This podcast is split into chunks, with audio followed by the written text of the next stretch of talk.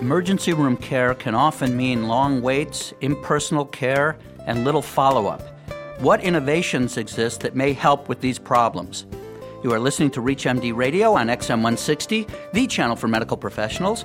Welcome to the Clinicians Roundtable. I'm your host, Dr. Lee Freedman, and joining us to discuss a new approach to emergency room care for older patients is Dr. William Thomas, geriatrician and professor of aging studies at the Erickson School at the University of Maryland, Baltimore County.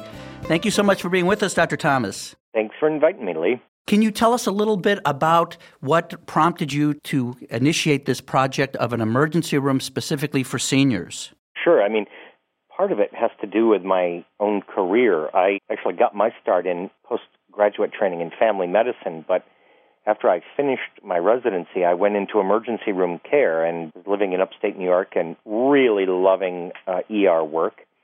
And then, by kind of a strange coincidence, I took a job working as a medical director of a nursing home.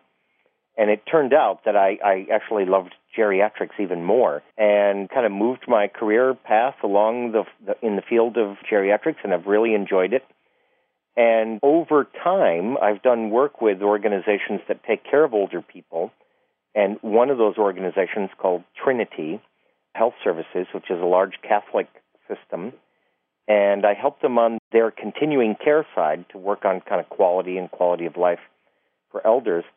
And they called me and said, "Hey, we've got another challenge for you. We we want to reform our emergency room in Silver Spring, Maryland." And I said, "Sign me up. I, I'm going back to the future." And so, for your own interest, certainly spurred you, but I imagine also some of the difficulties that seniors face in a conventional emergency room. Oh yeah.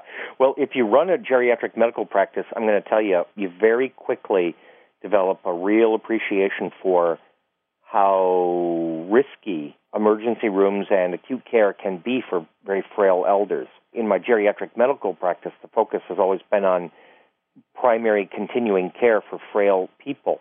Mm-hmm. And boy, the emergency room is optimized, it's designed, it's staffed, it's run to provide optimum care to acutely injured and ill people, mostly younger people. And uh, it's really not, the conventional ER is not set up to address the specific needs of older patients. And so you set up the Holy Cross Emergency Room for Seniors with that in mind. When, when did this open? Oh, it opened last October, and so we, we now have about four or five months of good experience in there, and we've been kind of tweaking it a little bit. But it actually took a year's worth of work of planning and preparation you know, the the first thing we looked at was the physical environment that we had. We we took sort of one part of the emergency room, and we looked at the lighting and installed low non-glare lighting. We looked at the sound environment and made it a quieter place, more like what you'd think of as a typical traditional hospital is supposed to be quiet. You know, and we changed the flooring so that it was not as shiny and glaring, and it was not a, it was more skid resistant. We actually changed the mattresses on the gurneys because one of the things we find is that many times older people wait a long period of time in the ER, and when they have are at high risk for skin breakdown and they're on a one inch thick mattress, that can cause problems right there. So we we installed better mattresses and repainted the walls in a more elder friendly color and installed a blanket warmer and and I guess maybe my favorite physical change that we made was providing a comfortable chair for family members who are visiting beside each bed. That's critical. And several of these changes sound good for an ER of for anyone to make them more comfortable, but I can see that specifically for seniors there are some big advantages here. Again, I'm sort of a, a strange cross between ER doctor and geriatrician I've actually always believed what you just said, which is if you really learn how to take really good care of people who are frail, people with multiple comorbidities, people with dementia, if you learn how to provide these people with really good care, you're actually learning how to give good care to everybody, people of all ages. I can certainly see in my practice as an internist, older patients with visual issues, with concerns about falling, as you said, frail, more prone to bed sores. Uh, this would be wonderful. Were there any changes made in terms of the staffing? Oh, yeah. In fact, when we look back on the project, all of us think that the staffing intervention is the most important part, actually. Number one, we provided all of the nurses in the emergency room, whether they work in the special seniors emergency center or not, all of the nurses were given the opportunity to do online nursing education in gerontologic nursing. So all of the nurses were allowed to upgrade their skills in gerontologic nursing. That was really important. I can imagine so. Yeah. Number two, we have introduced a dedicated individual who we call our visit manager, but she's really like a social worker who can really get to the bottom of what circumstances does this person have at home and are they at risk. And they screen for polypharmacy and they screen for fall risk. They screen for issues related to possible abuse and neglect at mm-hmm. home. So all that screening, I think, has really helped the emergency center get a lower rate of unscheduled return for these patients. That's one of our best outcomes, actually. That's very exciting, and it seems to me to be a real shift in philosophy, not just taking care of the acute laceration, but going deeper. What caused this? How can we prevent this in the future? Yeah. Well, you know, geriatrics has always sort of taken a broad view of people's circumstances, and it's really nice to marry that philosophy with really high quality acute medicine in the ER. I think that it's they actually fit together nicely. If you're just tuning in, you're listening to the Clinicians Roundtable on ReachMD Radio on XM 160, the channel for medical professionals. I'm your host, Dr. Lee Freedman, and with me to discuss a new approach to emergency care for older patients is Dr. William Thomas, professor of aging studies at the Erickson School at the University of Maryland in Baltimore County. Dr. Thomas, let me play devil's advocate in, in two ways. This sounds wonderful. I worry about time and cost. Could you comment on those? Well, yeah, actually, a couple of things. Let's talk about time. Again, all of us who've taken care of people in emergency rooms know that taking care of an older person who may have communication difficulties, who may have memory problems, who may have multiple comorbidities, that takes time. There's no doubt that the experience of taking care of older people is more time consuming. And yet, in the emergency room, we need to get people in, evaluate them, and move them out. So we've tried to deal with the time issue by spreading some of the burden. Again, better prepared gerontologic nurses, dedicated social worker, and better communication with the family. And overall, we find that we're able to actually improve patient flow through the ER when we have access to that information than when we do it the usual way. I'll just say quickly the second issue about money it's very expensive, very expensive to have a system where you provide acute care and the person's back within 24 or 48 hours with the same problem but much worse.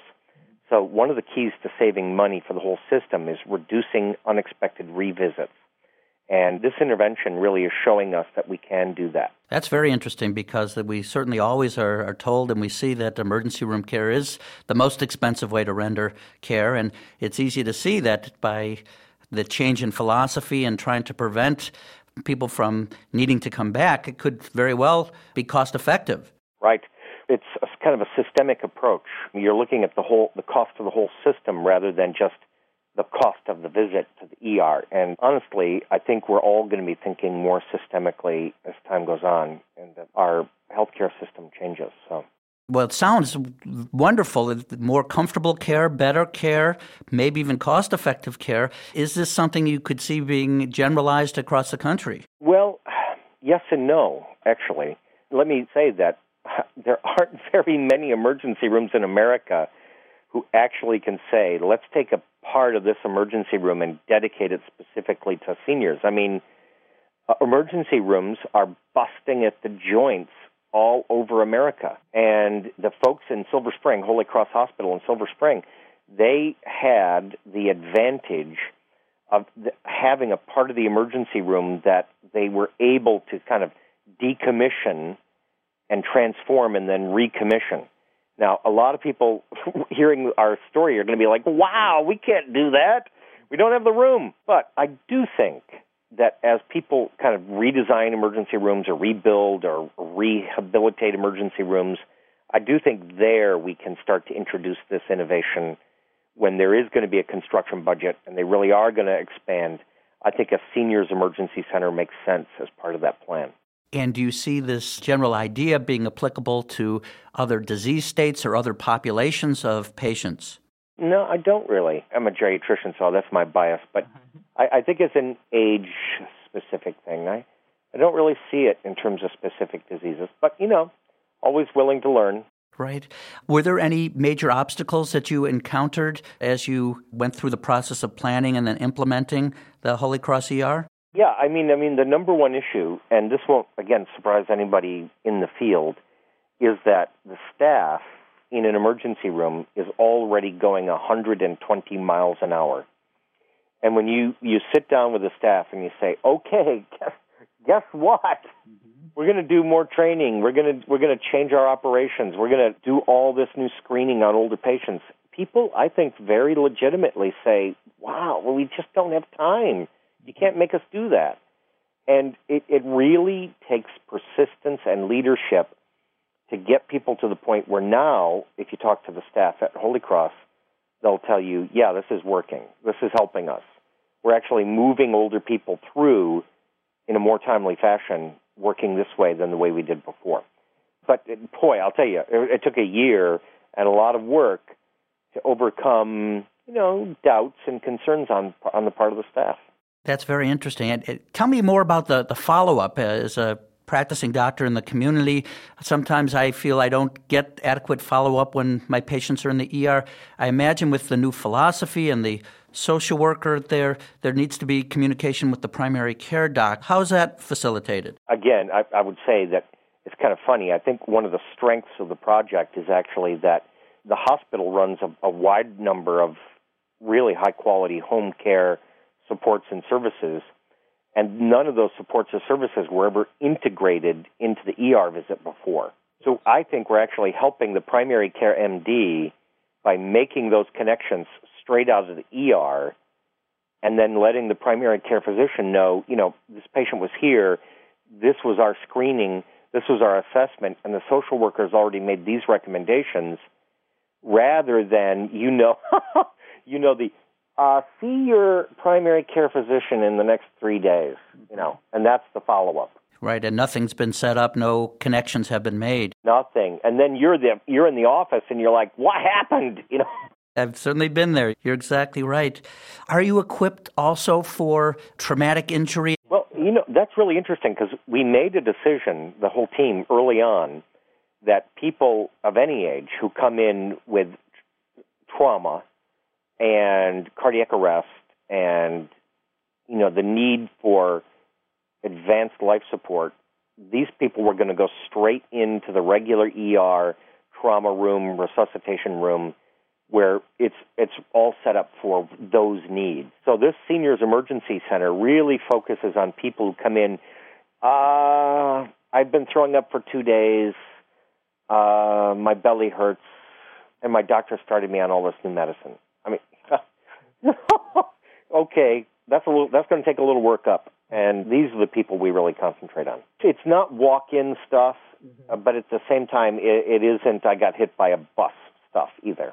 In the minute that uh, we have left, do you have any advice for those who may be listening who are involved with healthcare reform and, and how to consider something like this in their own communities? Well, I, I guess what I'd say is there are advantages that come to all patients actually when we, we really practice and work hard to get better at taking care of older patients. We learn a lot and we, we learn lessons that are, turn out to be useful to all patients when we do that. And I, I'd really encourage listeners to think about their own practice and their own hospital and, and ask how can we do a better job of taking care of older people. Well, I very much want to thank Dr. William Thomas, Professor of Aging Studies at the Erickson School at the University of Maryland in Baltimore County, for talking to us about this very interesting and sounds like successful project at the Holy Cross Emergency Room, opening up an emergency room specifically for seniors. He's outlined some of the aesthetic and physical changes that they've made, as well as some major changes in staffing and philosophy, and has outlined how this can really be a positive for the entire medical community. I'm Dr. Lee Freedman. You've been listening to the Clinicians Roundtable on ReachMD Radio on XM 160, the channel for medical professionals. ReachMD, online, on demand, and on air. Please also visit us at reachmd.com, and thank you for listening.